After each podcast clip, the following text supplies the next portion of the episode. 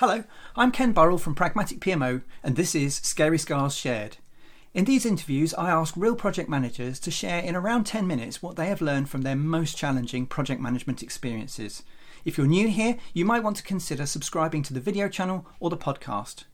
Today, I'm delighted to be joined by Richard Humphrey, who's going to share some of his experiences with us. This is the first of these videos that I've done under COVID 19 lockdown conditions, so I'm pretty sure you'll be able to excuse the dodgy backgrounds, and I hope you'll be able to excuse my dodgy beard. Richard, I'd like to start with you introducing yourself and giving us a flavour of your background and how you got into project management. Hi Ken. Yeah, so I've, I've worked in, in business change probably around 20 years now. I've held leadership roles at a number of blue chip generally financial services companies around the, the city across insurance, investment banking, retail banking sectors. Uh, also managed to spend some time working down in South Africa, and I've been pretty lucky to, to work with colleagues pretty much all over the globe. So it's been a you know, great experience doing that.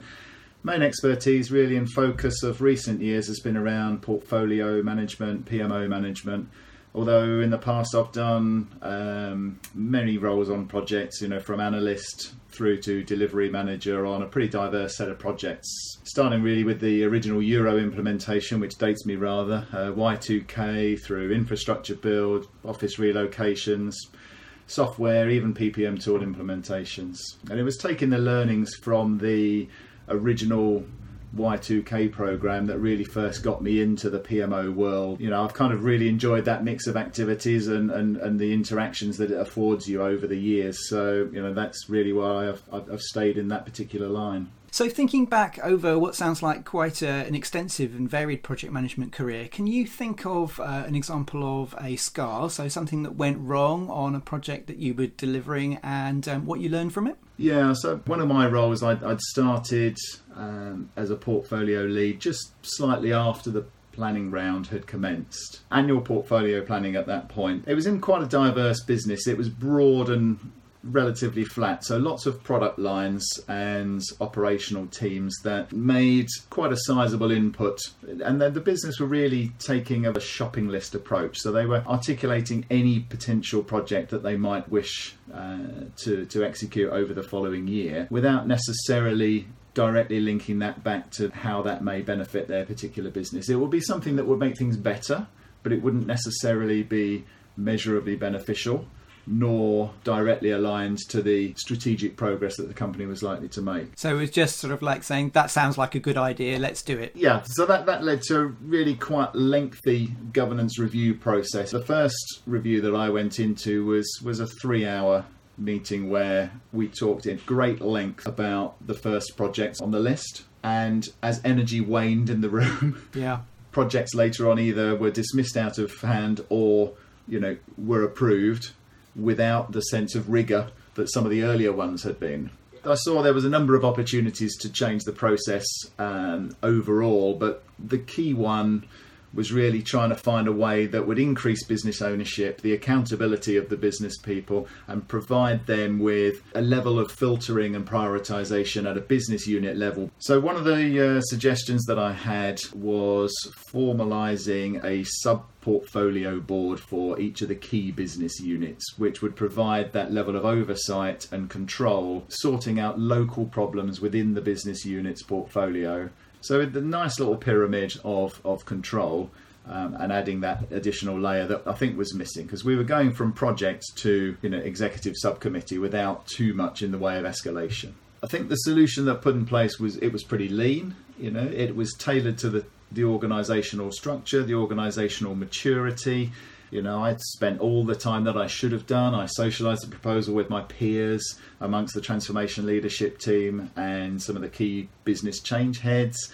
I went through my thoughts with some external consultants that had been engaged by the company on a, on a group target operating model. So, you know, decent validation of, of, the thinking. The proposal was to go through this with my boss, who is the, the current you know, CIO and, and head of operations and an overall owner of that change portfolio.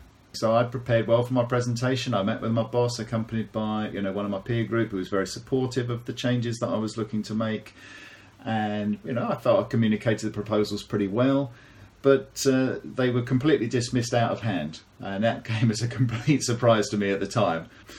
What I later found out was that the existing structure had been put in place by my, my boss, and I was essentially trying to unpick something that they'd put in place specifically. And what I wasn't aware of at all was some tension that was brewing at the executive level, where a land grab for budget had been started between some of the other operational heads. Right. And the suggestion that I was putting forward could be perceived as diminishing the, the power base and or influence of the person I was proposing it to. Yep. And that proved to be the failing at that particular juncture. The key failure really was a lack of understanding of the evolution of the process but also the internal politics unique to an organisation before pitching what I thought was a perfectly you know sensible suggestion for change at that time. You know, not understanding who'd put the previous framework in place, why they'd done that, and also you know that suggested potential dilution of influence.